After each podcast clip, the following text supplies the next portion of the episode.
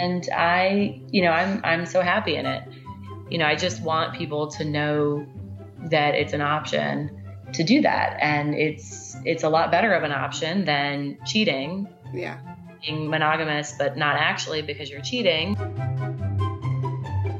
Welcome to Normalizing Non-Monogamy, the podcast where we interview incredible people from across the entire spectrum of non-monogamy to hear their funny, sexy, and fascinating stories as they take us on their journey. We always strive to bring guests on the show who have a healthy and positive approach to non-monogamy. However, everyone approaches it a little differently. And at its core, our show is about hearing, highlighting, and learning from the different experiences and approaches people have. With that in mind, it is important to remember that the views and opinions expressed by our guests do not necessarily reflect those of our own. So sit back, relax, and just accept the fact that your time with us will be spent in an awkward turmoil of laughter and arousal. We should also let you know that this podcast will hopefully include some explicit language. If that kind of thing offends you, we suggest you keep listening until it no longer does. If you're under 18, you either need to stop listening or go get your parents and you can listen as a family. The choice is yours. Enjoy. Hi, everyone. Welcome to episode 8. I'm Emma. And I'm Finn. And today on today's show, we interview Samantha and Aaron, who we were introduced to from some other friends of ours. And they are both in the swinging and the polyamorous communities. So it's a really fun interview. We get to hear about the crossover between those two, their viewpoints and their experiences in both worlds, which is kind of a unique opportunity. And we had a really awesome talk with them. Mm-hmm. It runs a little longer than normal, but it's definitely worth sticking around because we cover a lot of really good information. Yes, for sure. Also, we wanted to mention a couple things up front here. We, as you may have noticed, we changed up the intro a little bit to our podcast, and that was based on some feedback we got.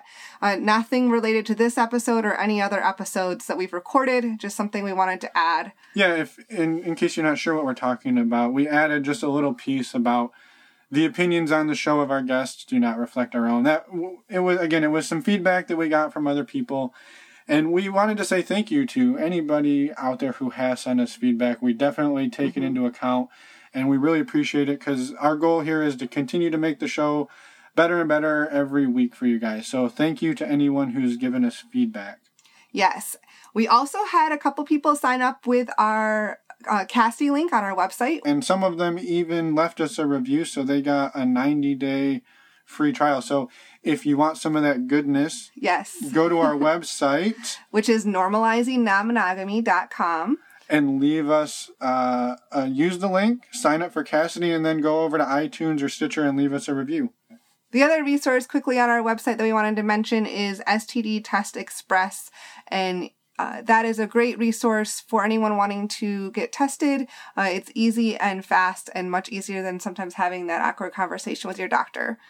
Yep, so go check those out. They're on the resources page. Also on our website, for every show that we do, will be a show notes page where anything that we talk about in the show, whether it's a book, another podcast, anything where you guys might need to go look something up, there will be a link there. So if something comes up, you don't have to write it down while you're driving. Just check out our website, and it'll be there. And finally, you can also find us on Twitter or Kasidie under the screen name NNM Podcast.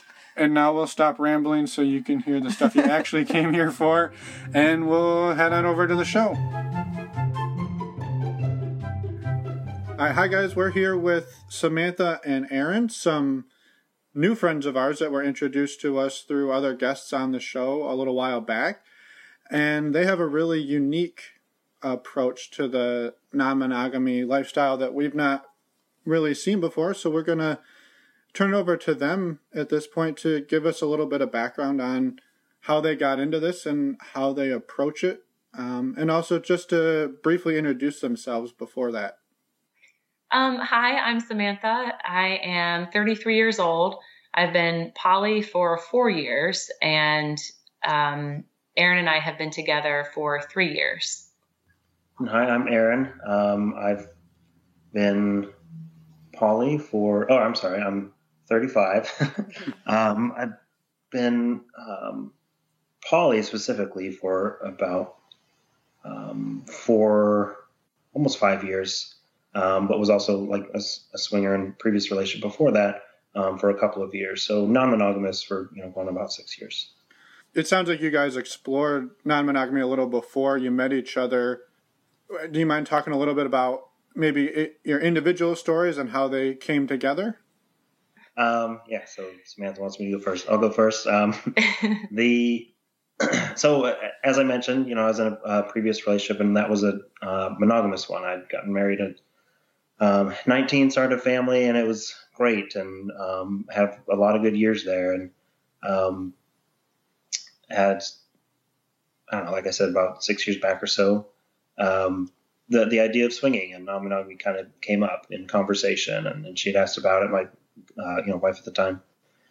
And I wasn't opposed to it. We were generally pretty open, laid back people. And we, like I said, we got married young. We were kind of like go-getters and do it our own way. Just from the get-go, kind of like, throw the scripts to the wind and do what we want. Right. Yeah. No, that's awesome. So she approached you about it originally. Yeah, she did. And it actually just came up. It was actually funny because, of course, when you're at swingers events and everything, everyone asks, like, so who brought it up? And how did you guys get started? Right. That's always the icebreaker questions. And yeah, we were just laying in bed one night and she said, have you ever thought about having sex with other people? And I was like, well, of course I've thought about it. Like everyone thinks about it. Right. Right. Why do you ask? And then she's like, would you like to try swinging? And, I was like, I think so. This is kind of how I answer these things. I kind of like say yes before I really think about my own feelings in it. But I was genuinely open to it. We were. It was exciting to think about for us, and so we actually, like within the next couple of weeks, went to a club that was nearby where we lived. It wasn't too far of a drive, and this was in October actually, so it was actually a few weeks before Halloween, and so. This club was having, like a newbies, or a welcoming night. Swingers club? Yeah, swingers club. I'm sorry. Yeah. Should have made that clear. I think Halloween's like the national swinger holiday. But yeah. Whether you're a swinger or not. Right. Yeah. Right. Yeah. So yeah, we went there a couple of weeks before and we just kind of scoped it out and, we met some people and just talked and then we, went home and then we're like, that was really fun. It was a much different environment than we thought it was going to be. Everyone was really welcoming. And it wasn't as predatory or as pushy as one might think when you think about swingers. Yeah, we do like getting out to clubs normally and dancing, and that normal club scene is just not nearly as respectful or kind and genuine as what we found swingers clubs to be. So suddenly we were like, this is our new favorite place to go, even if we just want to dance. Yeah. No, we can relate to that too. Yeah, absolutely. So you guys didn't know anybody, have any friends or that you knew of that were swingers before this, right? No, we did not. Okay. No. Yeah. So we went back for Halloween, right? And that was a big party and that was really fun. And that started the swinging process for us. That was good. That went pretty well for like a little over a year, almost 2 years. And then we met and made a lot of friends and in that lifestyle and just kind of got our footing in that. The, transition for me from swinging to poly or, just different types of non-monogamy, because swinging, we were very much, you're still coupled and we were doing everything together and, that kind of thing, where polyamorous is more, exploring relationships with others or intimate feelings or emotions with other people. So I hadn't really even thought about that or heard all that much about it until we met a couple at the club that expressed that they were polyamorous. And we're like, oh, really? Tell us more about that. The short version of the story, and without, disclosing all the things that, everyone kind of has their own process in previous relationships. And the piece we'll share is that the non-monogamy approach or swinging or exploring polyamory with my now ex, it taught us a lot about ourselves, and it really like held a magnifying glass up to all the little issues that we had in the way that we communicated and unhealthy codependencies. I began to realize the ways that her mental health concerns and conditions were actually negatively playing out in how she was respecting my needs and desires and kind of riding those roller coasters. So there's a long story there, but ultimately that relationship didn't work out, and I needed to end that relationship. Right. She met someone else in poly and seems happy with him now. And through that process of being poly towards the end of that relationship, I dated other people, and that's actually how I initially met Samantha, was during that dating process, and we we've continued dating. So I think maybe it's a natural or a knee-jerk reaction to people, especially people who want to take a negative approach to this lifestyle, to say, oh, well, it was the fact that you were poly or the fact that you started swinging that ultimately was what ended your relationship or caused that to happen. And would you say that that's was a factor, or was it just it highlighted maybe the things that weren't a good fit? I don't know. I don't know the best way to ask that. I think what people like to say is, oh, well, they were swingers because they had a bad relationship and then it caused them to get a divorce. Yeah. And it's not usually that simple.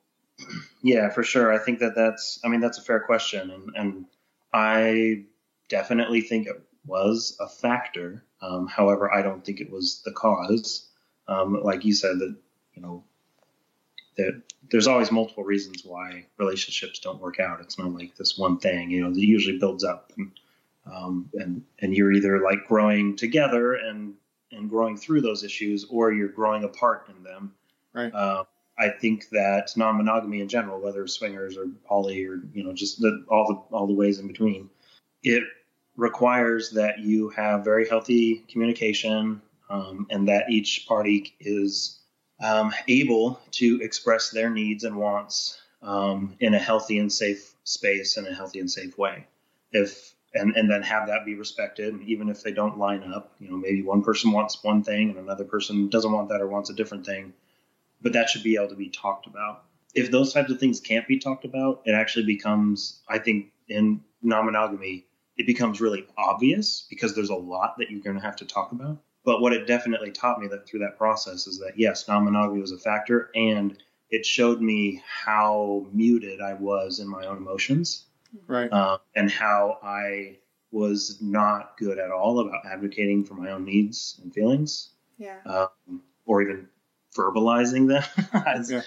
Those are all things that I learned. And so that process is actually, whether you're monogamous or non-monogamous, those are actually really healthy life skills. And everyone kind of comes from different backgrounds and is trying to unlearn some unhealthy habits and unhealthy, communication styles and things like that, so that they could be healthy, whole individuals. Yeah. I do think that non-monogamy is kind of like trial by fire.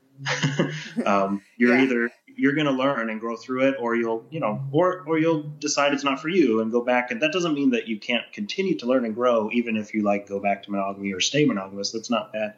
But that self-reflection is, it's required, and you won't get by without doing it. Right. So, right. Yeah. And I'm sorry to interrupt you. If it may not have happened, through the swinging and non-monogamy at that time, it may have happened 10 years in the future.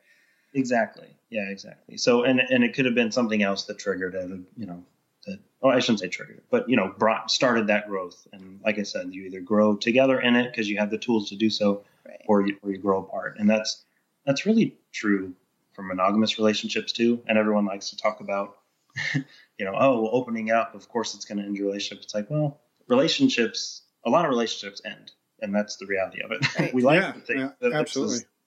This story that lots of people stay together, but that's, just tracking divorce rates. We know that's not true. Right. Whether monogamous or not. Right. No, absolutely. Just like Dan Savage says, just because a relationship ends doesn't mean that it was a bad one. Right. Or that it was a failure. Right. Right. Yeah. Awesome. Well, I appreciate that. I know it's a fairly intimate question to ask, so I really appreciate the honesty on that. Yeah. So on your side, Samantha, what brought you to where you guys are today? Yeah. Well, I like what you brought up, Emma, the Dan Savage quote. just because a relationship ends doesn't mean it was a failure or a bad relationship, because I truly believe that. You know, I was in a monogamous marriage as well before meeting Aaron. We had been together for 5 years. And during that time, it was a good relationship. And, you know, we were happy together and had a lot of good times. And then, you know, kind of started growing apart a little bit. And, and that was, you know, during that time, I was attending a meetup group that was a sexology discussion group. And so I was kind of meeting people and hearing about different perspectives on relationships, different perspectives on sexuality. And I grew up in a pretty conservative household and, you know, kind of a religious conservative household, and monogamy was the only relationship style that I knew about. That was the case when I got married as well. You know, that seemed like the way to go. That was what, you know, the only thing I knew and what I wanted at the time. And so kind of through the discussion group, I started to become exposed to other alternative options.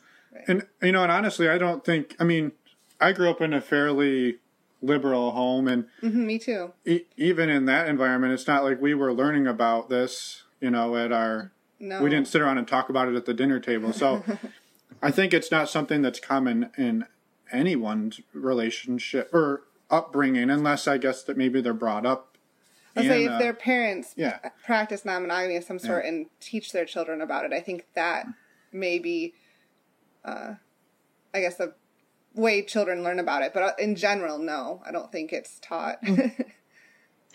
Yeah, I agree. And, you know, in my family growing up, there was a lot of divorce. And, I mean, what I saw was a lot of examples of unhappy monogamous relationships or monogamous relationships that didn't work out. And so it wasn't all bad, but I guess, you know, it was kind of interesting and refreshing when I learned about some alternative options. Yeah. So at the discussion group, I met someone who was polyamorous, and, you know, that was where I first learned the term. And, you know, it really blew my mind. I really couldn't wrap my mind around it when I first learned about it.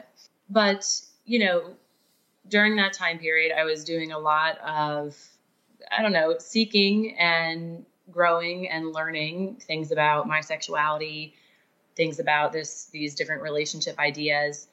And I read the book Sex at Dawn. Mm-hmm. And the book, The Ethical Slut. Yep. And the book, Mating in Captivity. Oh, yep. All good books. All good stuff. And it was really informative. And through that process, I started to become, you know, kind of got my mind wrapped around the idea of non-monogamy, you know, generally. And then the more I read and the more I thought about it, the more sense it made to me.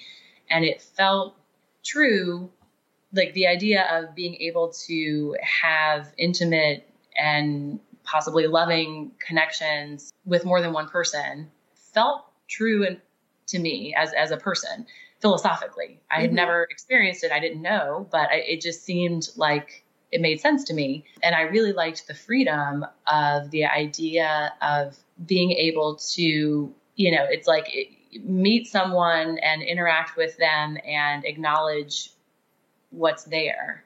Mm-hmm.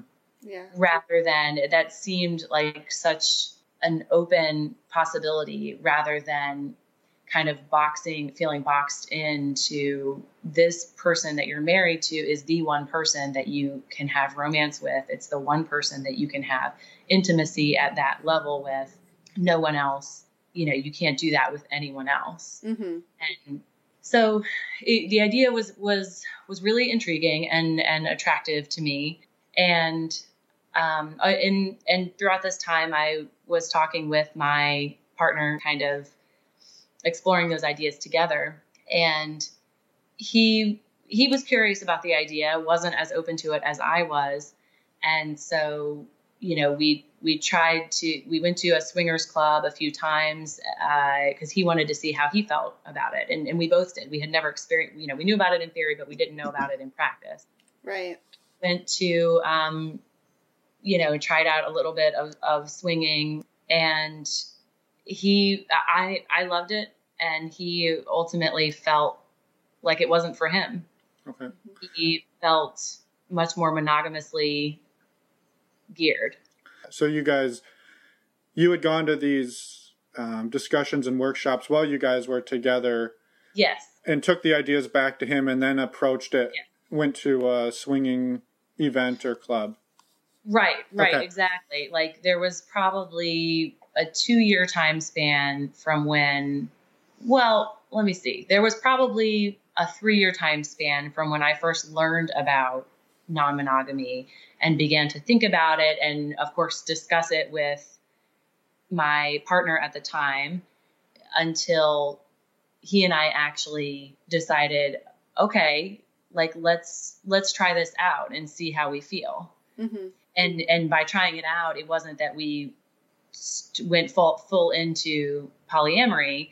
We went to a swingers club and all we did was dance and just kind of, we were in the environment, observing, looking around, seeing what it was all about. Right. And then the next time we went to a swingers club and we kissed another couple, and that was it. And we did that a few more times. And each time we kind of talked about it with each other, how we felt. And I was having a great time. I mean, he was too, to an extent, but that process kind of brought to the forefront that we were realizing we were on different pages, not just with the non-monogamy piece, but sort of with a few other things as well. We were kind of growing into different perspectives, mm-hmm. On our life goals and things like that. So through that process, we decided to separate. And during that period of separation, I was exploring more with polyamory and dating other people to see, you know, if this is really something that I wanted to do. And so the thing with polyamory is, like I said, in theory, it seemed great. Mm-hmm.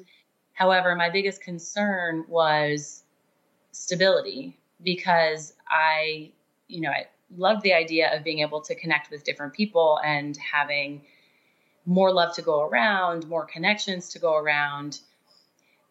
And I am someone who really values stability and wants to have, you know, I value commitment and want to have that with someone. So I wasn't sure if polyamory would allow that, or if it would be more free flowing, like you just kind of connect with different people at different times and it's not really like a consistent or stable thing.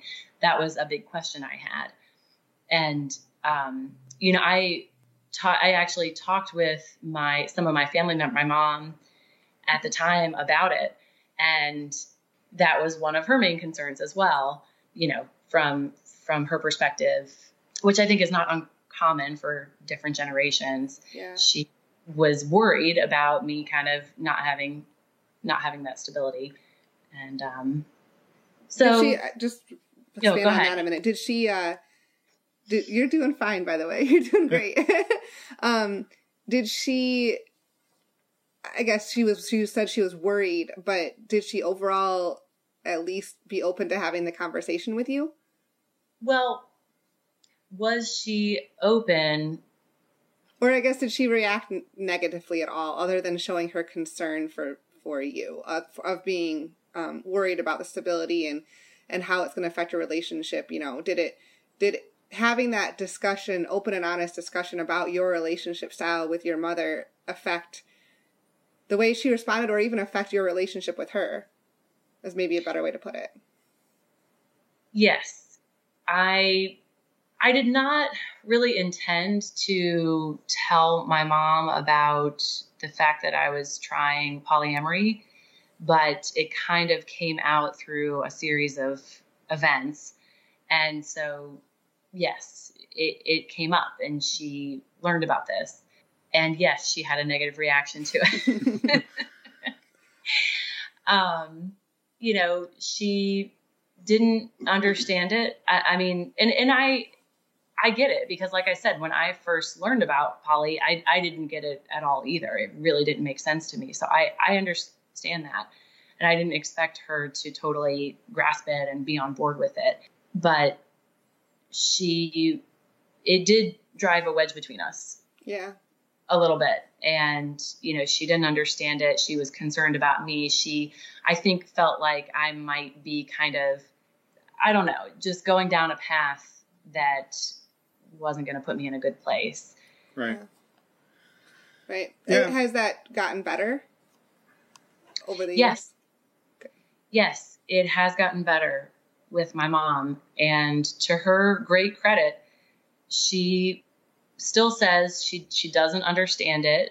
You know, we've had many conversations where I try to explain the concept to her and everything. And she's, you know, still says she just fundamentally doesn't understand it. However, to her credit, she tries to, yeah, and she's open to hearing about it. And, you know, here I am 4 years into it, and I am stable and I am happy and it's working out okay. And so I think, you know, that allows her to feel okay with it as well and know that, you know, she may not agree with my relationship choices. However, she's happy that I'm happy and, you know, it's okay. I would even say that at this point it's still early on in the stages, right? I mean, considering the length of a relationship or your life, 4 years into it is still pretty early, I would say, for someone to necessarily be 100% on board with anything. So I think that you're there with her. I mean, that's light years ahead of where we are. I mean, we hide it from everybody. And I think that's probably true for most people. So I think just the fact that you don't have to hide that that's really awesome. Yeah. I appreciate you saying that. And I totally agree. I feel really happy and grateful about the fact that I mean, I'm out to my mom, my dad, you know, a couple of my grandparents and most of my friends. And I know that a lot of people don't feel that they have that luxury or haven't gotten to that point. And so, you know, I'm appreciative that I have been able to do that. And I've had mostly positive reactions, you know, overall. Right. I think this podcast is our starting point to hopefully you get more comfortable, get there eventually. I guess so. Maybe, and to just to summarize sort of the contrast between the way that you guys both got into it. It sounds like on your side, Samantha, it was more of a exploration of the relationship types, and that swinging was just the way, the gateway to polyamory, maybe. I don't know if that's a good way to say it, but on Aaron's side, it was a very sort of blunt, like, what do you think about having sex with other people? It sounds like it was a little bit different approach at the beginning, but yeah, you guys have kind of come to a similar place, or obviously found yourselves together, so you're not that far apart. Yeah. Yeah, different starting points. And that's something that I actually think that Samantha's approach of exploring all that and doing the reading and all that stuff, that's a much better approach. I think that when you just kind of dive in, you know, and Max and I, we were one of those couples, and we met plenty of other ones who just, they dive into swinging and they're like, oh man, we've heard about it and this is great and it's fun and it's exciting. And then you kind of like, you wait to address the issues that are coming up until they've kind of built up enough to become a problem. And then when we went from, you know, the idea of swinging to polyamory, it was really, because my wife at the time met someone that she was interested in doing that with. Through the swinging lifestyle, we met another couple that was, you know, they were more poly and wanted to build more of a polyamorous relationship with people. And so, of course, me being open and very laid back, I'm like, well, yeah, I think that's okay. I was initially reluctant, thinking like, well, you know, what does this poly thing really look like? I think my suggestion, or if I could go back and give myself advice, would be to say, okay, we can do that, but let's not just jump right into it with this person you met. I think that's kind of akin to when you meet people who are like, well, there was something wrong with our relationship, so we tried swinging. Or, hey, I met this really cool person. Can we be open now because I like them? It's kind of like, oh, that's really the wrong reason to open up. And there's probably some reasons why they're seeking that elsewhere. And that doesn't mean it's always going to end. But if you approach it like honestly, and you can both talk about what it is maybe that you're wanting in those other relationships, that process, that communication process and learning process is very important. Yeah. And you either do that by diving in and, learning it, in kind of a messy way for me, honestly. Right. Or take Samantha's approach where you do the reading, you decide that this is more of a mindset that you want to live by, or this is more genuinely your approach to relationships anyways. So, and then you explore it, more responsibly. Right. Yeah. So have you guys, since you both kind of had a blend of poly and swinger in your backgrounds, when you guys came together, did you sort of keep that blend, or have you guys gravitated more towards one side or the other at this point? Well, when Aaron and I met, we were more focused on polyamory. We met each other on a website for polyamorous dating. It's polymatchmaker.com. And we were both dating other people. Aaron was still with his ex, and so she was his more primary partner, and I was dating him as more of a secondary. I know not everyone uses those hierarchical terms. And yeah, that was our dynamic at the time. That was the dynamic at the time. Yeah. And also we were long distance. Yeah. So we lived about 2 hours apart at the time. So it was more focused on poly at the time. And then about a year and a half into our relationship, and that was during the time frame when Aaron was splitting up with his ex. And so the dynamic, there were a lot of changes in the dynamic between us and the dynamics he had. And so, a year and a half into it, we moved in together. So we were no longer long distance, and we were still pretty poly at the time. But what was interesting is that once we lived together, we realized that we were actually more interested in dating together, like dating other couples as a couple, because we really enjoyed spending time together and wanted more of that. Since we had kind of been long distance for so long, we kind of were still couldn't get enough of each other and wanted to spend more time together rather than apart. Yeah.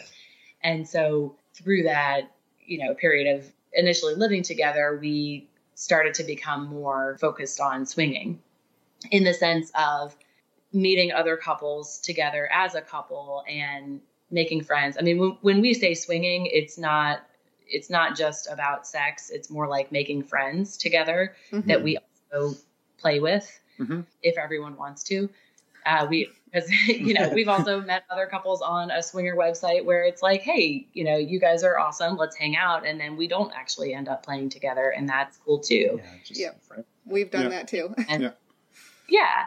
And so that's been more of our focus, although we still definitely consider ourselves polyamorous, and we still do date separately.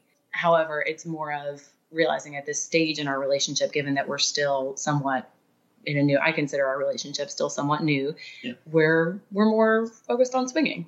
Right. And that may change, say 3 years from now, 5 years from now, we may say, all right, we feel like we have a little bit more time where we can go on dates separately from each other, and that feels okay. Yeah. And we're totally, open to that dynamic being whatever makes sense for us at the stage that we're in. Right. Yeah. And that's actually something that I feel like we've been able to do really well together. I think it's because of the communication tools that I, had to learn and realized I didn't have at all.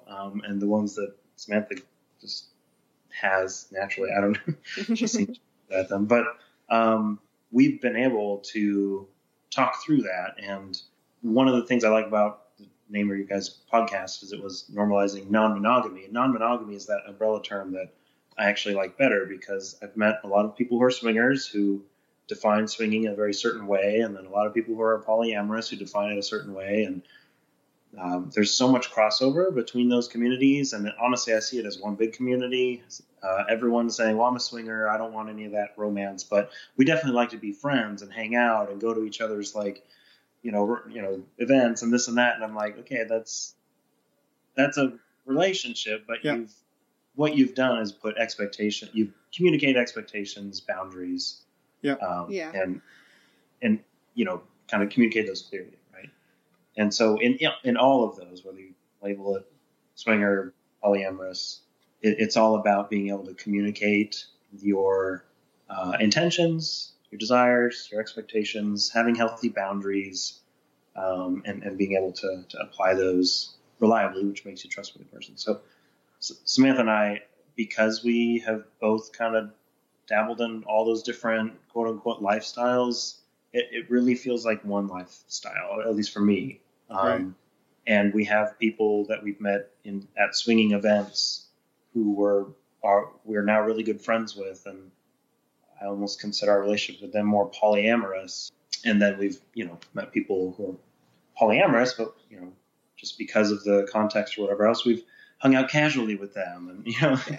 Right. Just that's how much time you have to make. And so it has everything to do with just communicating those, like I said, intentions. And so we've been able to do that, and those intentions can be fluid. It can change. Well, I guess you kind of ran over the question I was going to ask, which is making my job really easy, because the question was that we had talked about before talking to you guys was, what are you guys, as people who have been in the poly world and in the swinging world, where do you really see a difference between, hey, we like to make really good friends who we have sex with? Like, what's the difference between that and an actual relationship or a poly relationship? And it sounds like for you guys, the line is not really, it's sort of like, why do we need to put a label on it? And so that's really kind of cool. I don't know. That's sort of what I took away from what you said. I don't know if that's what you intended to say, but yeah, I'm always kind of ranting about labels not being very useful most of the time, but yeah. Samantha, she's more comfortable with labels than I usually am, but yeah, she's fine. It's like, well, call me whatever you want. Like, I know what I am. Where yeah. I take it a little more personally, and I'm like, no, don't misunderstand me by applying a label that you're making assumptions about. Yeah. Like, yeah, yeah, I think that's why we wanted to call this Normalizing Non-Monogamy too, and not try to focus it in on certain swinging or polyamorous relationships or the other types of, you know, triads that people right. may have worked yeah. as well. So. And I'm sure there's people out there who will listen to this and say, oh, well, there's a huge distinction between those. And that's fine. I can't really disagree with that. I just, for some people, it seems like that line's not real distinct, and others it probably is. I guess it's really all about how you see it within your own relationship and within yourself. Yeah. How you personally identify. And the terms and definitions are useful because it helps people communicate about a particular approach to lifestyle. So, but I think one of the things, I think it was at a Mark group or something, the quote that they used about, like, these details should be descriptive, not prescriptive. And yeah, so I feel like that I actually found that to make a lot of sense, where it's like, yes, I can say, you know, I'm Aaron from such and such location, and I was born in this area, and I do this and this for work. And people might make a lot of assumptions about that, and that's okay. And they might jump to a lot of conclusions about what kind of person I am or whatever else. But as long as they know that those conclusions are, like, descriptive, and they could change and morph as soon as they're given more information about me. And it's not like, oh, I know exactly what Aaron is all about. Yeah. I've summed them up. My mind's made up. I'll never change it. Yeah. Right. There's that, just having that general open-minded approach right. as you're receiving information, especially about other human beings, like individuals who are we're all very complex. Kind of yeah. Yeah. Peoples. And you throw sex in there and it makes it even more complex. Exactly. Yeah. Yeah. And I think in terms of my perspective on the difference between swinging and poly, I think more often than not, swinger couples that we've met only play together. That's a more common distinction where, you know, it's like they're not open to breaking off separately. Like whatever they're doing it together as a couple, versus poly. It's pretty much standard that, you know, you break off and go on separate dates. Mm-hmm. I mean, not always, even under that, there's all different ways that you could decide to do that. And the other difference I've noticed is swingers tend to be sex is a more primary focus, or no, not a more primary. Sex is a primary focus with swinging, mm-hmm. which it may not be with poly. Sure. Yeah. Sure. I think that's a fair description. Yeah. I guess at the core level, you could say, well, we're swingers and we met these people through swinging, but we've never had sex with them. So therefore we haven't ever swung with them. We just hung out with them, right? I guess maybe the sex is what takes you over that line into now you're a swinger. Maybe, yeah. I don't know. Yeah. But there's also lots of people who would... Anyhow, this is why it's... Yeah, it's but it could be a 5-hour discussion, right? They're in the lifestyle, and they, you know, they just like the flirtiness of it. They like to events where they can... be in a just a sexy outfit or dress up for the themed event and do that fun swinger event. I would still say that they count. I mean, they're in the community, they're swingers. Yeah, I would agree with that too. So everything I just said was wrong. I apologize. I don't mean to offend any swingers or poly people. We're just having a discussion. I know. I think it's just like anything else. Like if someone, you know, you let people self-identify. And you don't try to tell them that they are one thing or another. I think that's the main point we're all trying to make. So one other question I had sort of about the blend between the two, and that you guys are sort of in both worlds. Do you ever see any pushback when, let's say, you go on a date with somebody for more of a poly dynamic, that they look at and say, oh, well, you're a swinger, I'm not really comfortable with that? Or vice versa, you go to meet some swingers and they're not really comfortable with the fact that you guys are also into poly. Do you ever see any pushback from either side, or negative feedback maybe is a better term? I really haven't gotten a lot of pushback or negative reactions about that. I like to be open about it. So for instance, if we meet up with a couple that we met on the swinger website and we get together and we disclose that we're also poly, you know, they may say, oh, well, we're not poly, you know, we're not open to that. We only date together and we're just interested in swinging. And then we say, cool, like, that's great. You know, we would love to interact with you guys on that level. Yeah. And usually that's pretty much the end of that. You know, it doesn't, they don't feel pressure. We don't, you know, feel any need to take it further on that side. Or it might just be an interesting discussion where they, you know, we can learn from each other's experiences. So that's on a personal level. Yeah. I haven't gotten any pushback on it.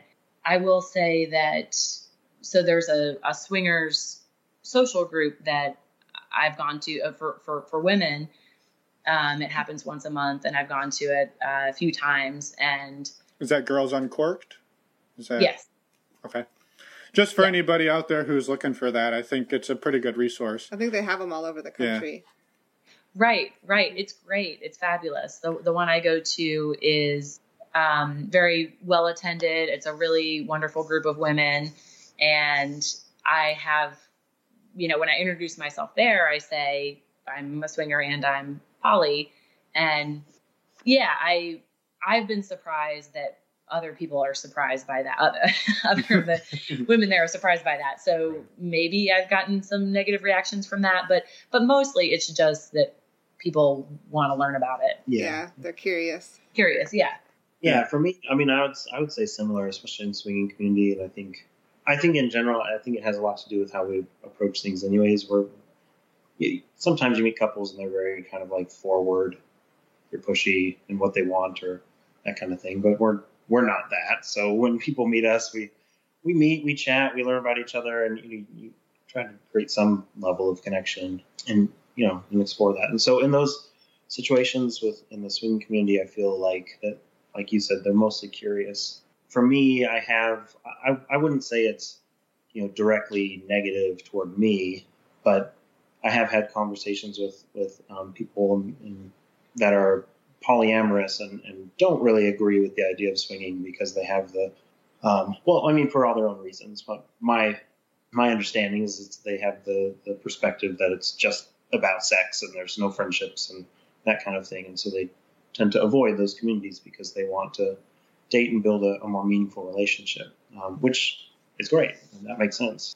But they have, in conversations with them, they do kind of have like a perspective of swingers that I think isn't always fair or true, just because of all the differences or different ways that people approach swinging. Right. I think that there's just some misunderstandings about the fact that in each of those communities, polyamorous and swinging and non-monogamy, kind of overarching all of those, everyone approaches it differently, and they all kind of randomly pick labels that I shouldn't say randomly. They pick labels that they feel they identify with, and then, again, those should be descriptive, not prescriptive, and then you should just talk to the person and see, well, how do you approach swinging? Wow, that sounds exactly like polyamory. Mm-hmm. And then how do you approach polyamory? Well, some people are like, well, I have one, anchor partner or someone that I've been with for a little while, but I really enjoy, just new relationship energy and meeting people and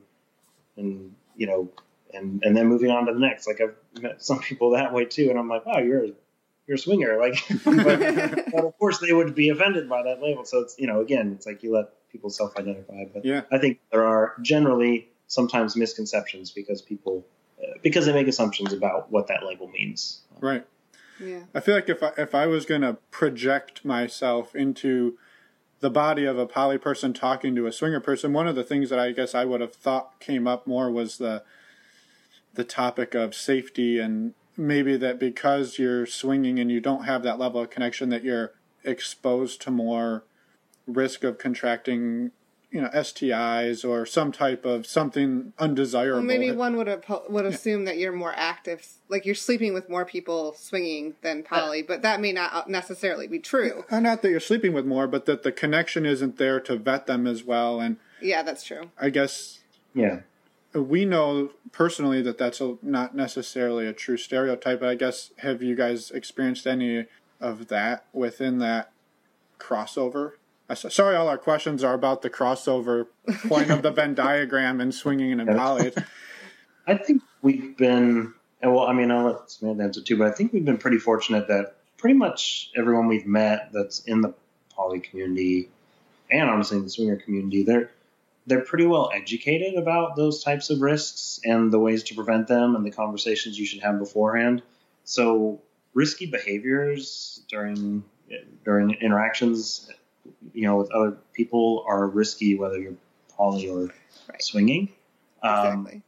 I think that to your question, and I think in both communities that's understood. And so you kind of talk to people about like, well, you have the safer sex conversation before you interact with someone. You ask about their test results. You use barriers in ways that everyone agrees with. Like just if you're having those conversations, whether swinging or poly, it's like that's honestly the most you can do. Right. Whether you just met them or no, we've been going out for 6 months, but even poly, they have partners that have partners. And, unless you go through this long interview and process to vet everyone and all their partners, there's a certain level of risk that everyone understands. And they kind of have the same checklist of things that make them feel comfortable with someone. Yeah. So I've found that in both communities. I think you're so much more aware, and I think this is a conversation that we have. Like if we were gonna meet you guys and play with you guys, we would have this conversation and we would be aware of this. If I was some single guy out at a bar and I meet a girl and I'm like, okay, she actually wants to sleep with me. Oh, let's talk about let's talk about our STD testing process and like, let's kill that mood. I just don't think it happens in single world. Yeah, it's a taboo subject. It's not normalized as far as like how to approach that. And even your comment about like, oh, it would kill the mood. It's like, that's unfortunate that we've right. Mm-hmm. Society sees it that way. But I totally understand. I would feel like it would kind of like interrupt that in that situation too. But it's like, yeah, I really wish we could change that. It needs to change. It needs to be a more normal conversation. Like, yeah, hey, here's how I approach sex, and here's the things I do for, you know, to stay safe in it. And not only that, but even if you were willing to have that conversation, I would bet if you went into any bar on any given night and went down the bar and asked everybody the last time they were tested. Right. Some of them, I'm sure, have never been tested unless they had a scare of some kind and then they went and got tested to see what they had. For us, I mean, we get tested every 6 months, depending on what's going on. Yeah, and sometimes more frequently. Depending. I know a lot of people who do it even more frequently than that. And so right. to say, hey, you're at more of a risk, I'm like, I feel like I'm at less of a risk, honestly, because I know what's going on around me and I'm not afraid to ask these people. Less of a risk than if you were out. Yeah, if I was just out mingling in the normal dating world. So. Mm-hmm, mm-hmm. Yeah, I totally agree. And, you know, like it's interesting that the STI conversation, because when I first, I almost forget about it because it's not, we have our approach to it about how we manage risk, and it's really not an issue otherwise. Like we kind of just make sure to ask the questions and then we get tested regularly and we don't really worry a lot about it. Mm-hmm. However, that was not the case. That wasn't the case for me when I first started poly and swinging. And, you know, it also wasn't really the case at the beginning of our relationship. I'm trying to remember actually, but. No, we had test results. We talked about that. This.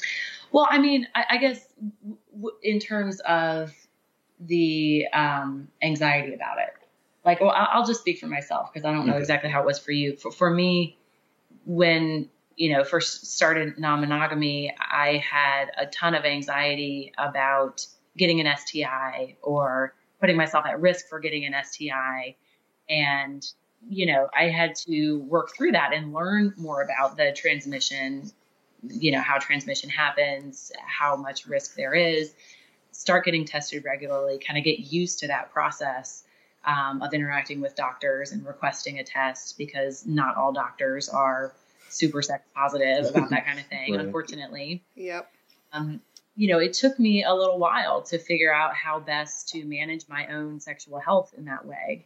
And that's one of the things that I do feel like I have gained from non-monogamy is learning how to do that. And I feel a lot more confident in it now. Like you were saying, I feel like I know more what's going on with my own body, and I feel more confident in how to manage the risk around my sexual health.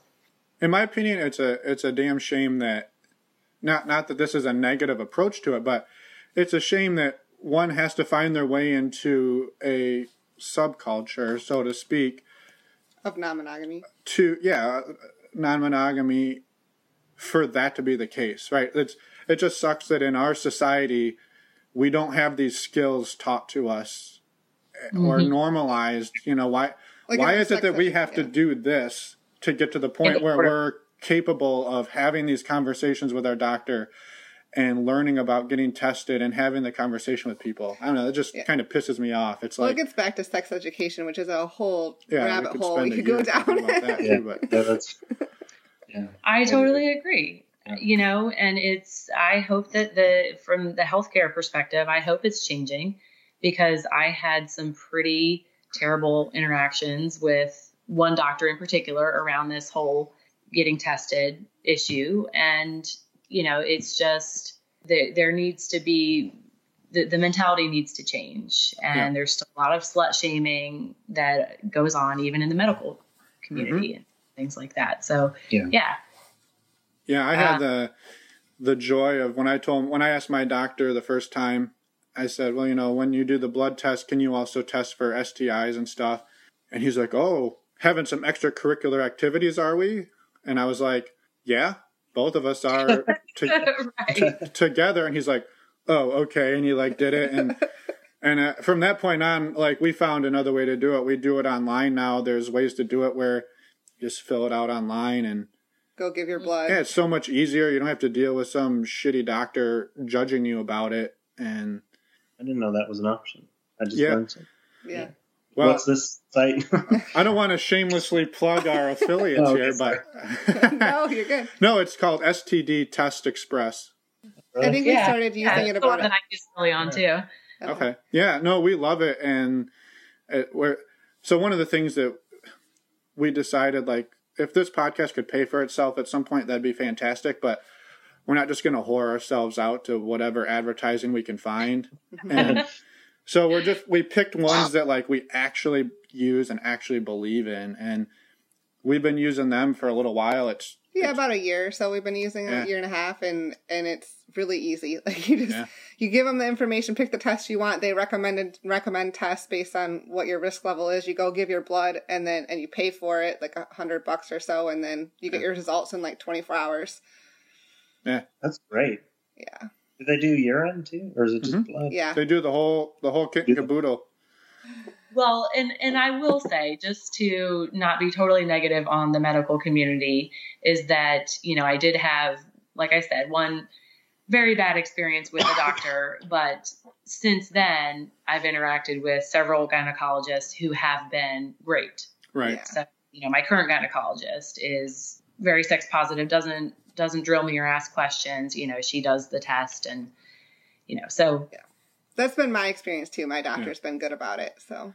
And once this podcast is part of the medical curriculum at all major universities, hopefully we can break down some of those barriers. So.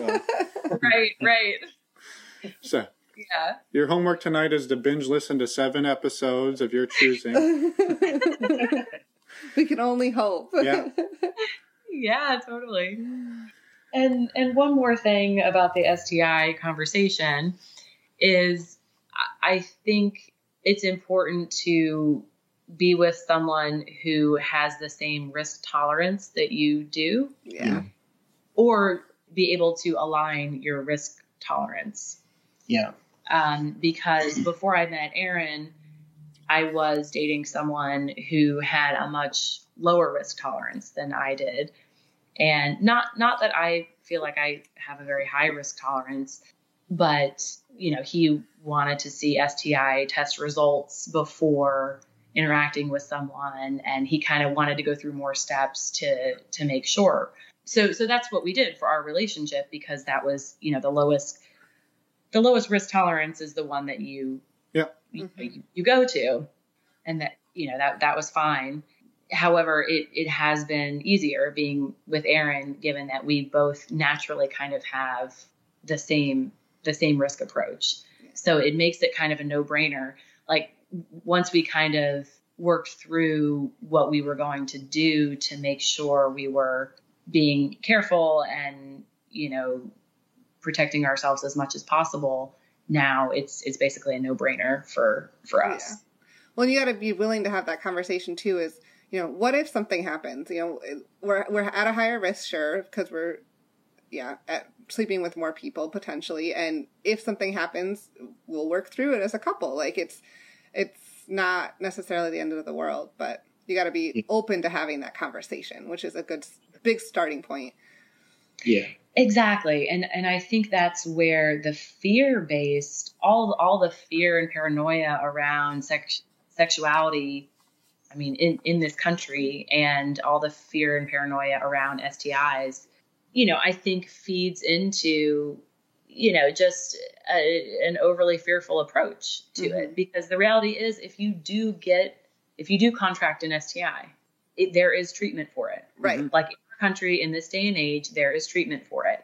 Some things are more easily treated than others. And sure, you don't want to contract something, and it's not, you want to avoid that from happening. However, if it does happen, chances are you'll be okay. You'll get treatment and you'll be fine.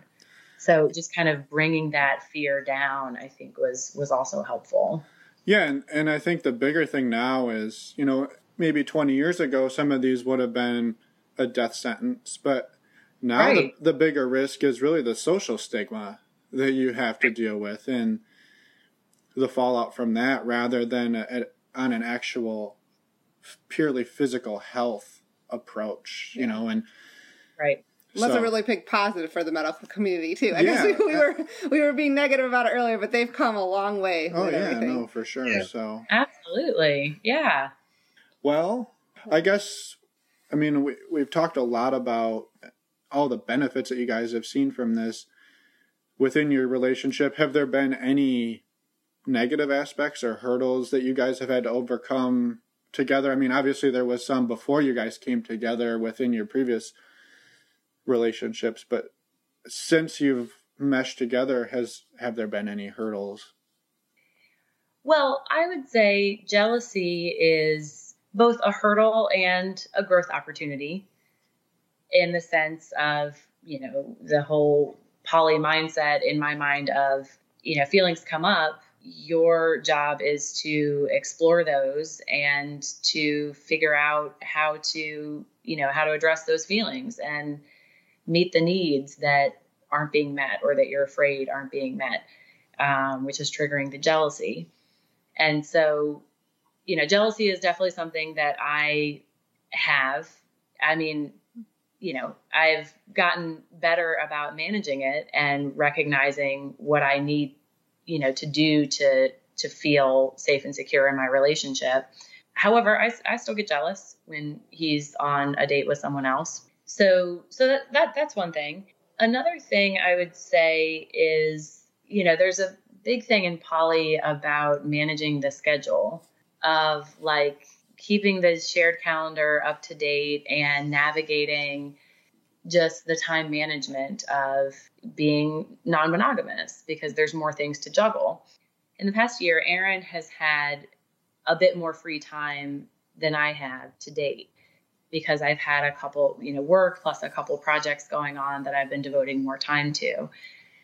So there have been weeks or months where Aaron has been going on more dates than I have.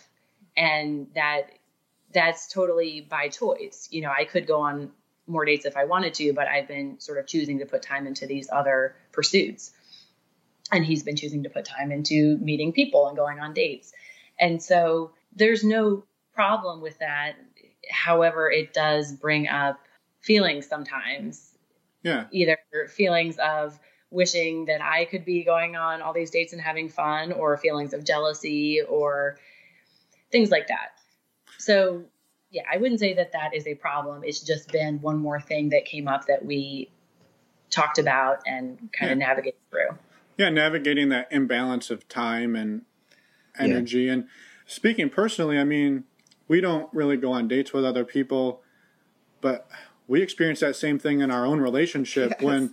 When one of us is way more busy at work and the other person has time to sit on the internet or pursue their own personal projects, and the other person has to work until 10 o'clock at night. I mean, it's really the same base core feeling at the end of the day, you know, and it's just wrapped up in a different package. So I think to me, that's a benefit. It's something that you guys have the opportunity to work through together that I think a lot of people don't recognize that's what's happening in their own relationship, in a monogamous relationship, to say, oh, well, you get to do all the fun stuff and I have to do all the chores and this and that. That's something that people don't recognize is an imbalance that needs to be approached. Or even if they don't, they might recognize it, they don't acknowledge it and talk about it. And I think that's where you gotta, because once you acknowledge it and talk about it, a lot of times you feel so much better about it, even though it's still happening and you're still kind of annoyed at the imbalance, but at least you know that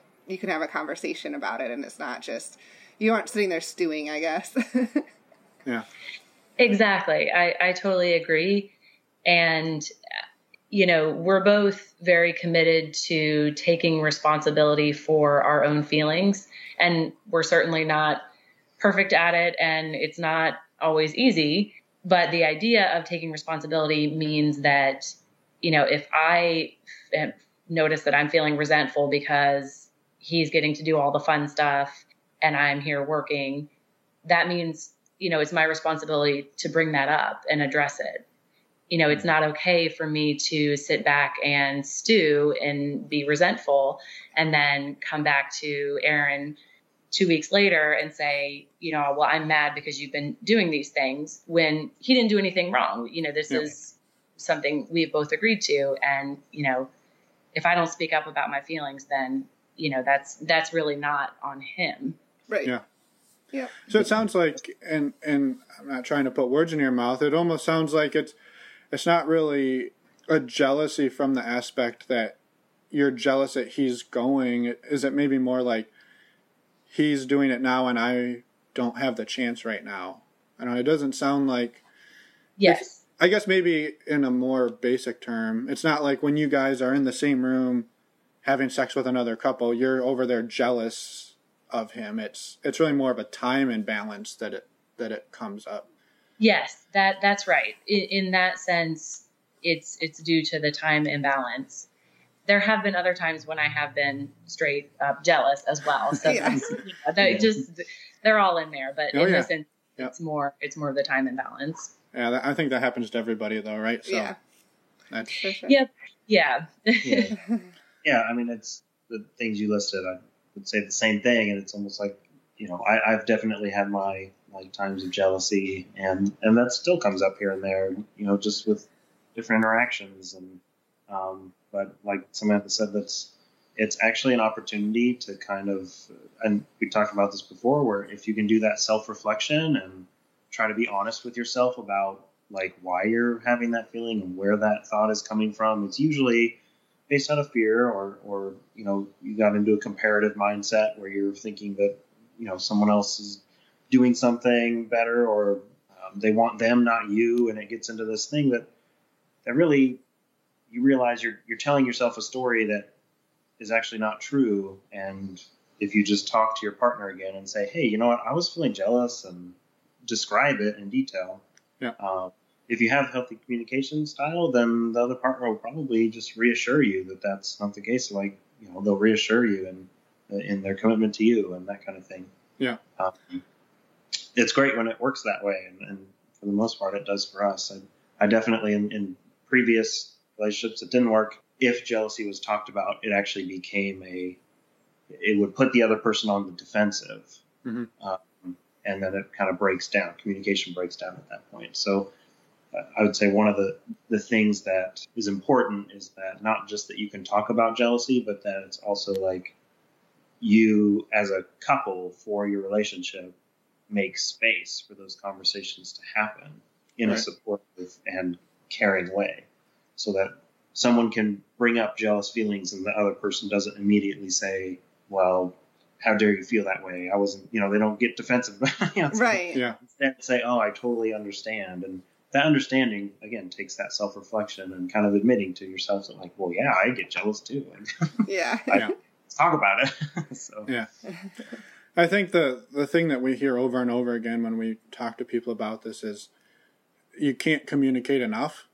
I mean, there's really no such thing as over-communicating when you're doing this. And you mentioned something just a second ago about telling yourself a story about what the other person is. You create a narrative in your head about the thing that they did that pissed you off. And it made me think of, there's a book called Crucial Conversations, and it's really more geared towards like the business world. But one of the main pieces in that is, you're continually getting frustrated more and more about something because you're creating a story about this person you work with or this person in your life that's doing something, and you're creating it as a negative, like they're doing it on purpose to you when they don't even have any idea that it's happening. So yeah, it's a little bit of a tangent there. Yeah, I don't know. It just made me think of it. So I blurted it out. Yeah. Awesome. I mean, one of the things that helps us with feeling secure and managing jealousy that we kind of discovered through some of these conversations about it is that if either of us is going on a date with another person, we always that person will send the other one a message beforehand. Like if we're not already together, you know, that person will send the other person a message reaffirming the relationship. Mm-hmm. like kind of an extra message more than just, oh, hey, love you. It'll be like, hey, you know, I'm so happy with you and I'm totally committed to our relationship and, you know, I'm really in love with you or something. We're kind of mushy gushy, you know, about all that stuff. Yeah. Yeah. So, you know, we just lavish it on, but that's what we do. And that's kind of our thing now, is that we do that check-in, you know, every time before, you know, if I'm going to go on a date with someone or if he's going to go on a date with someone. I don't know. It really helps me. And even if we're kind of just like reaffirming the same thing that we already know, it just seems to help. It doesn't. Yeah. It never hurts to hear those things. It always feels good. Yeah, that's right. I can't get enough of it. I love the affirmations. Yeah, and that really speaks to, I mean, because that works for us, and it's something that we both appreciate hearing from each other. And I guess this gets into the love languages where we probably appreciate that. Those, yeah, you know, right. Affirmation from each other, but and other couples might have different languages that they want to use and reinforce, you know, to reaffirm that commitment with each other. But I think finding things like that you can do with and for each other to just continue to express that level of commitment is important in any relationship, whether it's non-monogamous or monogamous. But yeah, that has been a helpful approach for us, because specifically talking to the time piece of it, you know, it's nice to get a message. If you're busy and tons of stuff going on, and you know that your partner's out, you know, they finished their work and they're going on a date, but they still thought of you, you know, before they went and did that, like, that feels really good. And, yeah. Yeah. There's things like that you can like explore and learn about each other, and then do those, not because it's a checklist. Like, well, if we do this checklist, then poly will work. It's like, that's right. Not really how it works, but you realize there's meaningful things you can do for each other that keep it working. Yeah, they keep it working, which has to happen in any relationship. Like I said, that's the grease for the wheels that keep it working. It's not, yeah. That's all. Yeah. Yeah. So, do you guys have any other maybe advice for people who are getting into this or just starting to get into it, or something you wish you would have known at the very beginning? Yeah. For me personally, I almost wish that there was like a poly like class at like community colleges you go take just to get the basics down, but or some kind of curriculum. But I think that in general, what I think is most important is that, because a lot of people talk about, you know, reading all the books, reading all the articles, you know, communication and all these things.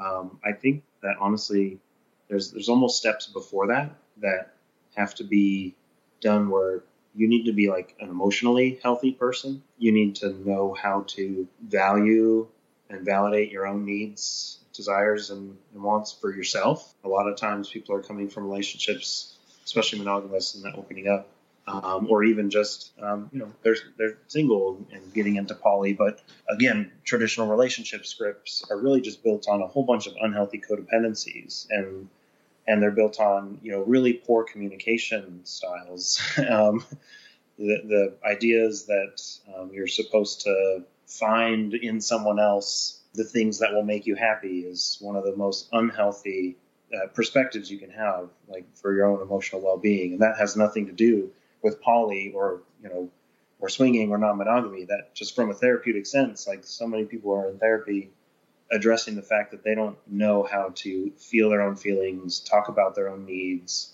communicate in a healthy way. I think that a lot of those tools are needed for everyone, and I definitely wish that, even though I was a successful adult and seemed to be able to communicate well, like, and navigate things in a mature way, I realized that emotionally, like, when it came to my needs, feelings, emotions, I was almost like I mean, I don't know about kindergarten, but definitely grade school level in being able to fully express my own feelings and emotions and communicate them clearly in a way that I felt confident about. Yeah. So all those things I'm saying, that's just being a healthy individual, like a whole person, instead of like, I'm half a person looking for my other half in this other relationship, whether it's poly or monogamous or swingers or whatever. No, I'm a whole person. I'm confident. I feel great about myself, and I'm going to go like be myself with another person or other people in a happy, cohesive way. that's beneficial to both parties. So I think that would be one, is that if you're looking into poly, take that hard look at yourself and see if you've done that emotional labor. It doesn't mean that you're not ready for it. I mean, and technically everyone's always doing this emotional labor. We just talked about jealousy, and it's not like we'll ever conquer these things. But if you're aware enough in it, then it's going to help you navigate all the feelings and emotions and just scenarios that it brings up. So I'd say that is just kind of take that hard look at yourself and say, like, well, how do I approach negative feelings that I have with the person I'm having them about? Do I just lash out and yell, or do I get mad? Do I stomp around and never say anything? Like, all of those are pretty common behaviors that a lot of people do, but those are the most unhealthy ways to address it. And that's just going to really cause problems in non-monogamy. All right, that was my long rambling answer, but that's me. But that's a good answer. Yeah, I totally agree with everything Aaron said. You know, to add to that, non-monogamy has been great for me. You know, I would say definitely, you know, do that personal, that self-reflection and self-examination before you go into it, and be honest with yourself about whether you think that you can be non-monogamous in a healthy way. And if you do, I guess I'm saying this as if I'm giving advice or something. If you do, just know that it is possible to be non-monogamous in a healthy and happy way. Mm-hmm. And it's great when it works, you know, when, if you're able to be, you're able to do it personally, you know, you're stable enough emotionally and mentally and all that stuff. And, you know, you find a partner where you guys are, you have the trust and the honesty and the communication. Yeah. It can be really great. Yeah. Mm-hmm. And I'm so happy in it. You know, I just want people to know that it's an option to do that. And it's a lot better of an option than cheating. Yeah. Being monogamous, but not actually because you're cheating, or being really unhappily staying with someone where you're not, you know, you're not necessarily compatible. Yeah. Things like that. I think it's a testament to both of you guys that you both came out of relationships having tried it, and it didn't work in that relationship, and you guys didn't throw in the towel and say, well, it's obviously not possible.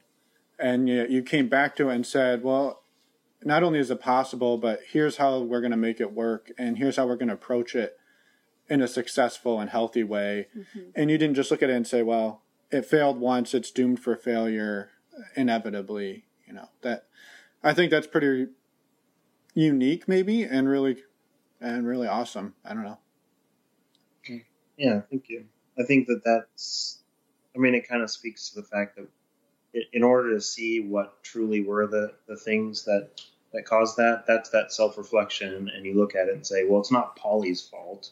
Right. It's not monogamy's fault. It's not the other partner's fault. You know, that it's like, well, can I turn internally and look at myself and say, okay, well, here are the things that I know, and now I'm speaking for myself, I know I probably should have been better at already. I'm going to do that work. And that doesn't mean, like you said, you completely throw out the idea of something else, or, you know, a different lifestyle or something. It just means that you're like, wow, I learned that I have some things to work on. Right. And that's really important. I think that we're kind of conditioned in this society to generally try to blame, you know, whether it was our partner or whoever they met, or just non-monogamy, or maybe it was just that one night that things didn't go right. So all my feelings are all because of that. And that's what didn't work out. It's like, actually, you know, you might have feelings for some very real reasons, which might set up some rules around what you want to approach and maybe how you want to approach it. But that doesn't mean that everything that was done is a bad idea. So, and I would take this opportunity to play devil's advocate a little bit and go back to quoting Dan Savage and say, I think this is true on the monogamy side as well, where if you were together for 50 years and out of those 50 years, one of you slipped up once and kissed somebody or slept with somebody, it doesn't mean you were bad at monogamy. You know, it means that you had, I mean, you were pretty damn good at it. You did it flawlessly for 49 and a half out of 50 years. That's pretty good. So we're big Savage Love Linux listeners, if you can't tell. Yes, me too. So I think it's very similar to what you're saying is like, yeah, that didn't work. Here's the things we can fix and move on. It's not monogamy's fault. It's not non-monogamy's fault. It's something in there that we're never going to be perfect. And so just being able to know that and adjust to it is important, I think. Mm-hmm. One thing that I think makes our relationship work and makes poly work for us really well is the fact that we invest a lot of time and energy into our relationship with each other. To me, I think that's a major reason why poly works for us, because I do get insecure easily. If Aaron, you know, if I didn't totally 100% trust, you know, that he was really into me and that we really love each other and that we're happy together, if I didn't totally trust that, and that's not to say that we don't get mad at each other ever, or we don't have, you know, disagreements or things that come up. It's not that it's perfect. It's just that I have a really high level of trust in our relationship and, you know, his desire for me and my desire for him. So, and I think that comes from the fact that we do invest a lot of time together. We have, you know, 2 date nights a week. We communicate all the time. Like, you know, this over communication thing, we communicate constantly and we constantly reaffirm each other. So, you know, and that is really important, especially when you get into things like the new relationship energy, the whole NRE thing, mm-hmm. because that can be really scary. When, I mean, it can be wonderful and that's a great aspect of poly, and it can be really scary because when you're in a relationship, but a longer term relationship with someone, that cannot compete with the excitement of a new relationship. You know, that, you know, keeps us like on our toes with each other to say, hey, let's do something new and different with each other. Let's, you know, go out on a special date. Let's get dressed up. Let's do something to keep that energy fresh between us as well, because we don't want to be having all the fun on our dates with other people. And then we come home with each other and it's like, oh, okay, you again, or something like that, which is, you know. Yeah. I think it's easy for that jealousy to creep in when your primary relationship, or, you know, maybe you're with your partner, what primary relationship we'll call it, is, I don't want to say stagnated, but it becomes normal, maybe a little monotonous. And then all of a sudden you're dressed up sexy going on a date and you're like, well, hey, when was the last time you dressed up like that for me? When was the last time you wore something sexy like that? Or when was the last time you were this excited to go do something with me? And I think that's awesome that you guys try to keep that same fire in your relationship. So when it happens outside of your relationship, it's not a bomb going off to blow you guys up. That's, that's true. And kind of the questions that you gave as examples of like, well, hey, when's the last time you dressed up that sexy for me? That's like the fear, like, oh no, jealousy feeling, and the healthy like approach to that, which we try to have, is more like, man, you look like really sexy. I want to, like, on our next date night, like, I'm going to pick a place to go, like, where you dress up sexy. Like, So having those priorities set, and this is a big thing for us. We talk, well, I talk a lot about it, but I think prioritization of time and energy, and whether it's emotional investment or financial investment, whatever, that really drives the commitment for me, at least, you know, whether I'm married and monogamous or non-monogamous and dating or whatever it is, but it's the constant investment that proves the prioritization of time, is what we're actually looking for, where it's like, hey, I know that if we set up dates on these nights that we're going to do it. I know that if we start making life goals together, that like, we're going to do it, and building that trust with each other. And that's something that you have to do regularly, and whether it's a monogamous relationship or non-monogamous, so that it doesn't become stagnant. So it doesn't become just like the routine of like, well, I guess we're in a relationship, I think, but what are we doing? Like, well, I don't know. What do you want to do? You know, I think a lot of people do kind of reach a point, they like, oh, they get married and it's like, okay, cool. I guess this is what we do now, right? And it's like, well, what do you do? Like, have some life goals. Life isn't just about reaching milestones. It's about like setting the next ones too. Like, right. Yeah. All right, well, we're going to have this many date nights and we're going to do a class together.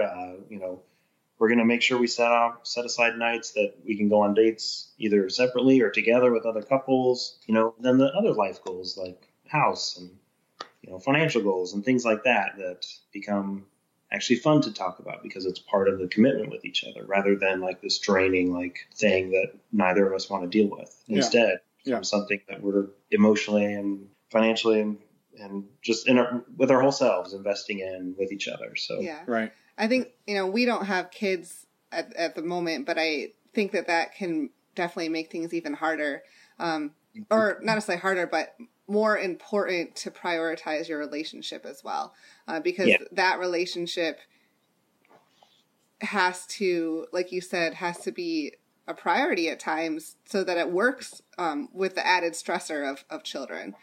Yeah, absolutely. Yeah. So I know you guys have mentioned, we've all mentioned quite a few resources throughout this podcast, you know, Dan Savage and the books that you mentioned. Is there anything else out there that either another book or podcast that, or some other resource that you think people would benefit from? Or that you found particularly useful as you guys were getting into this? I already mentioned Opening Up by Tristan Termino, and I really like that book. I like how it's laid out. I like that it goes over different ways to approach non-monogamy, different styles of relationships. So I definitely recommend that. I would also recommend Marshall Rosenberg's Nonviolent Communication. So it's not poly-specific. He's a therapist I don't know if that's his official title actually, but he's a communication expert. Sure. And the nonviolent communication approach is, I feel blank, and you say the emotion of what you're feeling. You know, I feel upset, or, you know, I feel angry, or I feel jealous because my need for blank is not being met. My need for safety, my need for affirmation.